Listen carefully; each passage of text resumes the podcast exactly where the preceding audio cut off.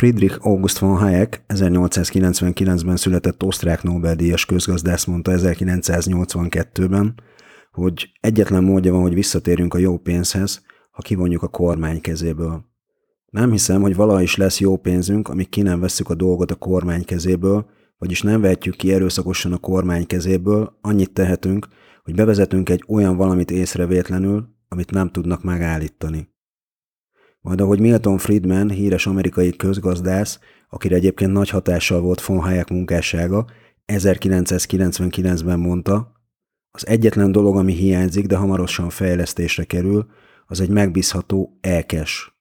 Egy módszer, ahol az internetes vásárlás során pénzt utalhat át A-ból B-be, annélkül, hogy A ismerné B-t, vagy B tudna valamit arról. Hogyan vehetek át egy 20 dolláros bankjegyet, és átadhatom másnak, és nincs feljegyzés arról, hogy honnan érkezett. És ezt megkaphatja anélkül, hogy tudnák ki vagyok. Az ilyesmi az interneten fog kialakulni, mondta a híres amerikai közgazdász. Üdvözöllek a Blockmoney Podcast mai adásában. Ennek a két híres közgazdásznak az idézetével és predikciójával nyitom a heti összefoglalómat, hisz ők már évekkel ezelőtt látták, hogy jönni fog, jönnie kell a pénz evolúciójának, amit ugye 2009-ben Satoshi Nakamoto el is indított, és már már olyan fázisba érkezett a kriptopiac, hogy már az országok kormányai sem tudják tétlenül nézni, hogy kiessen a monetáris politika kezei közül a pénz irányítása. Említettem már az előző adásomban, hogy 2022 a kriptok szabályozásáról fog szólni, és ezt a kis bevezetőt is az ihlette, hogy a héten nagyon sok szabályozással kapcsolatos hír jelent meg. Ezekkel is kezdem. Elsősorban az orosz szabályzás, ugye, ami múlt héten izgalomba tartotta a piacot, amikor azt mondták, hogy Oroszországba be fogják tiltani a kriptókat és a bányászatot is. Nos, ehhez képest az orosz pénzügyminiszter a héten megismételte, hogy a kriptovaluták betiltása helyett szabályozni kellene azokat. A kriptovalutákat úgy kell kezelni, mint az aranyba és egyéb eszközökbe történő befektetéseket, mondta az orosz pénzügyminiszter. A cél az, hogy a bankok és egyéb pénzügyi vállalkozások felhatalmazást kapjanak a kriptovaluta szolgáltatások nyújtására. Azok, akik nem rendelkeznek majd ilyen engedéllyel, a kriptoszolgáltatások közvetítése bűncselekménynek minősül majd. Abban a jegybank és a pénzügyminisztérium is egyetértett, hogy a kriptók nem lehetnek törvényes fizetőeszközök Oroszországban. A Bank of Russia és a Rosfin Monitoring Oroszország pénzmosás elleni ügynökségének hozzá kell majd férni a kriptovalutákkal kapcsolatos információkhoz, ezelőtt az ügyfeleknek majd vásárlás előtt be kell azonosítani magukat, és a Transparent Blockchain tranzakciókövető rendszert kell majd használni erre. A legújabb hírek szerint egyébként a magánszemélyek 15%-os, míg a vállalkozók 6%-os adót kell, hogy fizessenek majd a kriptobányászat után. A kriptok szabályozásával kapcsolatos irányelveket február 11-ig kívánja, tehát még a héten kívánja előterjeszteni majd Oroszország. Aztán a Fed, az amerikai egybank hosszú halogatás után kiadott egy tanulmányt a digitális dollárról. Elmondták, hogy a projekt fejlesztése több évig tarthat, az első szakaszban a megfelelő szoftvert fejlesztik ki, ami várhatóan majd 1,7 millió tranzakciót fog tudni végezni másodpercenként, és ezek többsége két másodpercen validálódni is fog majd. Aztán a második szakaszban vizsgálják majd a biztonságot, a magánélet védelmét és a programozhatóságot. A bevezetés időpontjáról nincs hír, de a Bank of America jelentése ezt az időpontot kb. 2030-ra teszi. A CBDC-kkel kapcsolatban a héten Kínában startoló téli olimpiával egy időben rajtol majd a digitális yuan, Állítólag már 261 millió személy, az az ország együttede használta már a digitális tárcáját fizetésre. A másik nagy hadalom, India is bejelentette, hogy legkésőbb 2023 év elejére elkészül a digitális rúpiával. Ezzel a hírrel együtt jelentették be, hogy a kriptokkal való kereskedést 30%-kal megadóztatnák, és ugye ami durva, hogy csak tranzakciós díj írható le ebből az adóból, a veszteség nem. Ez a lakosság nem tetszését váltotta ki, aminek következtében egy indiai youtuber petíciót indított útjára, amiben kéri a kormányt, hogy mérsékelje az adó mértékét. Ezt a petíciót már 60 ezer fő alá is írta egyébként. A venezuelai kormány a deviza és kriptotranzakciókra 20%-os adót készül kivetni. Az adó, amelyet a nagy pénzügyi tranzakciós adónak neveznek, a nemzeti valuta használatát igyekszik ösztönözni, amely elvesztette a jelentőségét az elmúlt években Venezuelában. Ezzel deklaráltan a dollár alapú tranzakciókat akarja majd megadóztatni a kormány, ami a fizetési tranzakciók 65%-át teszi ki. Nem is csoda, hogy nem akarnak a lakosok a nemzeti valutában fizetni, hisz Venezuelában 686%-os volt az infláció 2021-ben, amivel torony magasan világ első lett az ország, mondjuk biztató, hogy a 2020-as 2959%-os inflációs rátáról esett le 686%-ra az infláció. Aztán, hogy legyenek pozitív hírek is szabályozás terén, Fehér Oroszország lehetővé akarja tenni a befektetési alapok számára, hogy kriptoeszközökkel kereskedjenek, ehhez még jogszabályt, egy értékpapírtörvényt kell módosítani, de ez a célja a kormánynak. Aztán a múlt heti híreim között volt, hogy Amerikában Texas állam tártkarokkal várná továbbra is a bitcoin bányászokat, és a helyi szenátor is a bitcoin népszerűsítésében játszik nagy szerepet. A héten egy újabb állam, nevezetesen Arizona szenátora nyújtott be törvényjavaslatot a bitcoin legalizálásáról, hogy a régióban a bitcoin legalizáltan is fizetőeszköz lehessen. A javaslat megszavazása esetén az ott élők képesek lennének adókat és egyéb díjakat is kriptovalutában fizetni. Azonban a törvényjavaslatnak át kell jutni a képviselőházon és az állam szenátusán, és csak ezt követően tudná aláírni a kormányfő, tehát nem lesz egyszerű, de már a szándék is mutatja a kriptok népszerűségét Arizonában a szabályozás után áttérnék a piacok elemzésére. Először is a hagyományos részvénypiacoknál mind az S&P, mind a Nasdaq a múlt héten végre elindult emelkedő pályára, és emelkedni tudtak az indexek. Ezt támogatta az, hogy egy-két tech cégnek kijött az eredménye, és ez nagyon jó lett. Hát a Facebookot is, a PayPal-t leszámítva mindenkinek jók lettek az utolsó negyedéves eredményei, és ami nagyon fontos, jók lettek a munkanélküliségi adatok is pénteken Amerikában, ami segítette az indexek emelkedését, bár ez az utóbbi, ez gyakorlatilag megágyaz majd tényleg a márciusi kamatemelésnek, hisz amiért estek a piacok az elmúlt héten, az az volt, hogy a Fed ugye mondta, hogy szigorítani fog, bár semmi konkrétat nem mondott, nem mondta, hogy hány kamatemelést tervez, nem mondta, hogy hány százalékot tervez emelni, viszont gyakorlatilag Jerome Powell saját magától kérdezte meg, hogyha jók a munkaerőpiaci adatok szerintem, és tudok emelni, tehát ennek hatására valószínűleg márciusban el fog indulni a kamatemelés, de most az esés korrekciójában azért nagyon szépen mentek mind az amerikai indexek, mind pedig a kriptók. A kriptók közül az Ethereum az elmúlt héten 19%-ot, a Bitcoin 10%-ot, a Cardano 12%-ot, és a Binance Coin 11%-ot emelkedett, és ami örömteli, hogy a kriptopiac piaci kapitalizáció 13%-os emelkedés után 1900 milliárd dollárnál állt meg. Ugye közel vagyunk a 2000 milliárd dollárhoz, a csúcson tavaly novemberben 3000 milliárd dollár volt a piac kapitalizációja, a heti események nem jelentik azt, a heti emelkedés, hogy itt most mm, minden felhő elment, és most csak emelkedünk, de minden esetre üdvözítő volt ez a kis pozitív korrekció felfele. Nézzük a híreket. Az egyik legfontosabb hír az a Meta és a Sandbox frigyéről szól. Reagált az egyik social médián keringő plegykára a az egyik legnagyobb metaverzumos projekt a Sandbox vezetője, hogy neki esze ágába sincs eladni a céget a Facebooknak. A Facebookot innentől kezdve metának szólítom, hisz átkeresztelte magát október 28-án tavaly, tehát neki esze ágába sincs eladni a céget a Facebooknak, és reméli, hogy erre soha nem kerül majd sor. A tranzakció ugye nem csak tőle függne, mert a Sandbox, az Animoca Brands, az egyik hongkongi játékszoftver és kockázati társaság kezében van, de reméli a főnök, hogy erre nem kerül sor. A Sandbox vezére azért is van ellene a felvásárlásnak, mert nem lát semmilyen kompatibilitást azzal, amit Zuckerberg csinál a metaverzum terén. Borget azt mondta, hogy a Sandbox arra összpontosít, hogy a játékosoknak valódi tulajdonjogot biztosítsanak játékaikban, mint például a Föld vagy egyes játékeszközök NFT tokenek révén, míg a Meta más megközelítést választott. Ezzel szemben a Meta olyan gondolkodásmódot választott, ahol platformonként akarják ellenőrizni a felhasználó identitások tulajdonjogát, a felhasználók adatait és a felhasználók által előállított digitális tartalmakat. A Sandbox vezér azt is elmondta, hogy a felvásárlás logisztikai problémát is jelentene a metának, mivel a platformon található eszközök nagy része magánszemélyek tulajdonában van NFT-n keresztül. Ugye ők ezt megvették NFT-ből, és őket ki kell vásárolni. Azt mondta a vezér, hogy a Sandbox megszerzéséhez a metának ki kell vásárolni az összes olyan szemét, akinek földterülete van a platformon. A hír margójára annyit, hogy igazat adok a Sandbox vezérének, is Zuckerberg és a cége hírneve egyre rosszabb, és ez pont a cég adatvédelmi botrányaival kezdődött.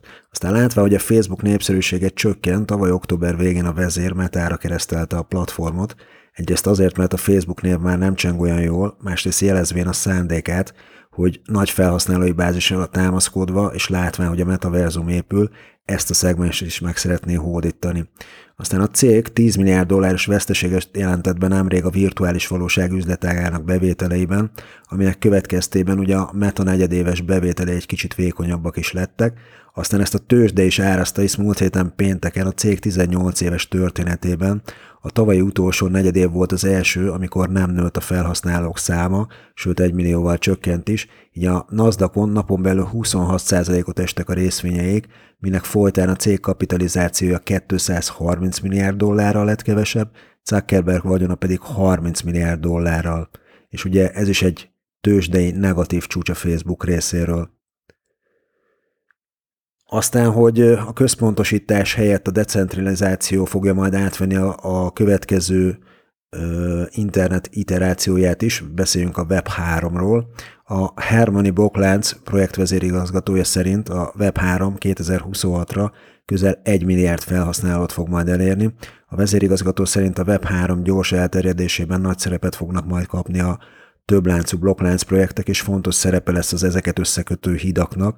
Ugye amellett, hogy a Harmony is egy ilyen összekötő hídként épül a blokkláncok között, azért a több láncú blokklánc projekteknél érdemes megemlíteni a Polkadotot és az Atomot, akik kifejezetten Web3-ra fognak létrejönni, és hogyha a fejlesztések beérnek és elindul a Web3, akkor ugye a Harmony vezére mondta, hogy 2026-ra közel 1 milliárd felhasználó fog majd elérni.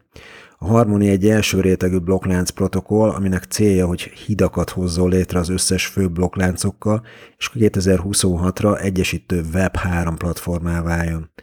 Young elismerte, hogy a blokklánc technológia méretezhetőségi korlátok miatt még nem elég kiforrott ahhoz, hogy ekkora számú felhasználót fogadjon. Hát gondoljunk bele, hogy az Ethereumnak a 15, 15 TPS-e, tehát a 15 tranzakció per másodperces validálása által a Web3 az még gyakorlatilag ma megvalósíthatatlan. Egy japán bank, a Mitsui Co. egy új aranyhoz kötött stablecoin kibocsátását tervezi. Ez egy Zipunk coin névre hallgató és ZPG tickerrel ellátott coin lenne, és még februárba tőzsdére kerülhetne. Az új, ara, új aranyalapú digitális valuta célja, hogy új lehetőségeket biztosítson pénzügyi kockázatok mérséklésére és az infláció elleni védekezésre. Azt is tervezik, hogy a ZPG-t később okostelefonos fizetésre is lehet majd használni az üzletekben és szupermarketekben, valamint akár számlafizetésre is. Aztán a piacon legnagyobb befektetési alap, mármint a kriptopiacon, a Grayscale elindítja a bitcoin kitettségben lévő vállalatok ETF-ét. Az új ETF-be 22 olyan cég fog majd bekerülni, akik elkötelezettek a kriptó felé, ilyen lesz például a PayPal, a Coinbase, a Block. Ez az ETF a New Yorki értéktősdére GFOF tickerrel fog majd bevezetésre kerülni. Ugye mindenki a Grayscale-től várja idén az, hogy a SEC, tehát az amerikai tőzsdefelt felügyelet majd elfogadja a bitcoin ETF-ét, ugye, ami ö, megvásárolja a bitcoint, és nem egy határidős bitcoin ETF lesz. Ez lehet talán a cég következő dobása, erre vár a piac, ez egy volumennövelő dolog lenne, hogyha a grayscale meg lenne végre az azonnali, tehát a prompt bitcoin ETF-e. Aztán az Egyesült Államokban a TurboTax, ez egy jövedelemadó bevallást készítő szoftver, felhasználói kérhetik az adóhivataltól adóvisszatérítéséket majd közvetlenül Coinbase-es számlájukra. Aztán áttérve az NFT piacokra, a Disney NFT szakértőt keres, ugye apró hirdetést adott fel, olyanokat, akik otthonosan mozognak az NFT-k terén. Tavaly a Disney a Veve Digitális platformmal együttműködve elindított már egy NFT sorozatot, amivel Marvel karaktereket tart, ami Marvel karaktereket tartalmaz, de itt még nem akar megállni a cég, ezért fejleszteni tovább betéren. Céljuk az NFT és a metaverzum. Aztán egy érdekes hír, hogy a szaudi hercegnő, akinek hobbija a fényképezés, elindítja első NFT kollekcióját az OpenSea-n, és egy művészeti galériát létesítene a metaverzumban. Aztán a Paxosról, aki ugye egy stablecoin kibocsátó, a Paxos, aki a PayPal és a Mastercard, Mastercard kriptoműveleteit hajtja végre, és hozzá tartozik a USDP stablecoin is, amit a Facebook felhasználók is tartanak egyébként a Novi Crypto négy új token támogatását jelentette be. Ezek az AV, az Uniswap, a Chainlink és a Polygon. Ez is elérhető lesz mostantól náluk. Ezzel több százmillió fogyasztó számára lesz elérhető majd ezeknek a tokeneknek a vétele, tehát ezen négy coin piacára is egy újabb volumen fog érkezni ezáltal. A PayPal és a Mastercard mellett a Paxos ügyfelé közé tartozik a Venmo, ugye ez a PayPal-nak a mobil fizetési üzletága, a brazil Mercado Libre meg a bank és az Interactive Brokers is. Hát ugye az Interactive Brokers meg a világ egyik legnagyobb ö, broker cége, főképp online szegmensben. Természetesen nincs garancia arra, hogy ezek a cégek mindegyike felajánlja majd az új tokeneket, de a DeFi-hez kapcsolódó eszközök növekvő népszerűsége miatt jó esély van rá, hogy legalább néhányuk majd felajánlja azt. Aztán egy új decentralizált pénzügyi protokoll, a MELD indult el a Cardano blokkláncon. A MELD azt a lakossági réteget célozza meg, amely nem férhet hozzá banki szolgáltatásokhoz, viszont a Cardano blokkláncra támaszkodva elsőkörben olyan országokra összpontosít, ahol viszont a kriptovaluták adoptáció és használata már relatíve magas. Aztán a Nintendo elnöke is megszólalt Metaversum ügyben, azt mondta, hogy nagy lehetőségek rejlenek benne, de még csak a kutatás fázisában van a cég, hogy honnan közelítse meg majd a metaverzumot. Az Apple vezér Tim Cook is szintén azt mondta, hogy cége számára, tehát az Apple számára érdekes lehet a metaverzum. Egy metaverzum elemző cég szerint pedig idén a metaverse projektek által ingatlan eladások elérhetik az 1 milliárd dollárt a tavalyi 501 millió dolláros érték után. A múlt hétre is jutott a sporttal kapcsolatos kriptohírekből, ezek közül is a legelső kedvenc fotballcsapatom a Manchester United és a Tezos egy több éves, évi 27 millió dolláros szponzori megállapodás kötött egymással. A Tezos számára ugye már nem az az első sportszponzorációs szerződés, hisz a Form 1-ben két istálót is támogatnak, a Red Bullt és a McLaren-t. Aztán a másik hír, hogy az NFL és a Ticketmaster közötti megállapodás részeként az idei Super Bowl részvevői belépőjeik mellé emlék NFT-t is fognak majd kapni. Az NFL egyelőre a digitális emlékként ad ki majd NFT-t, de felméri a teret a jövőbeni jegyértékesítési és rendezvény lehetőségek számára is majd.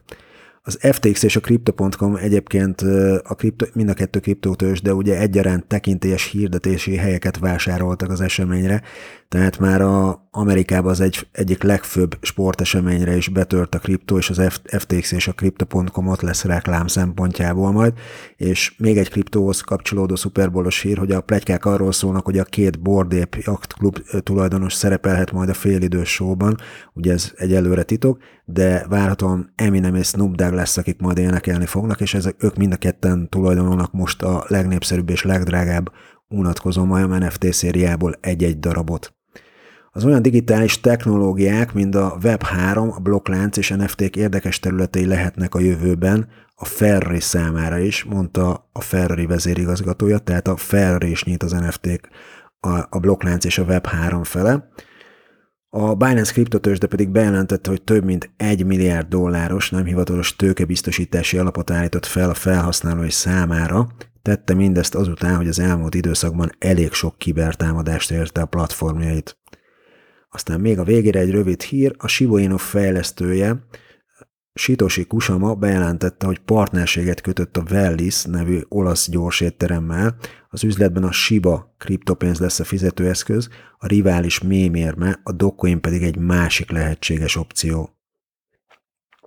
Ezeket láttam a legfontosabb kriptohíreknek az elmúlt hétről. Ha tetszett a műsor, kérlek kövess be a csatornámat, és ajánld másoknak is edukációs jelleggel. Találkozzunk a jövő héten és a következő adásban, addig is minden jót, szép napot, sziasztok!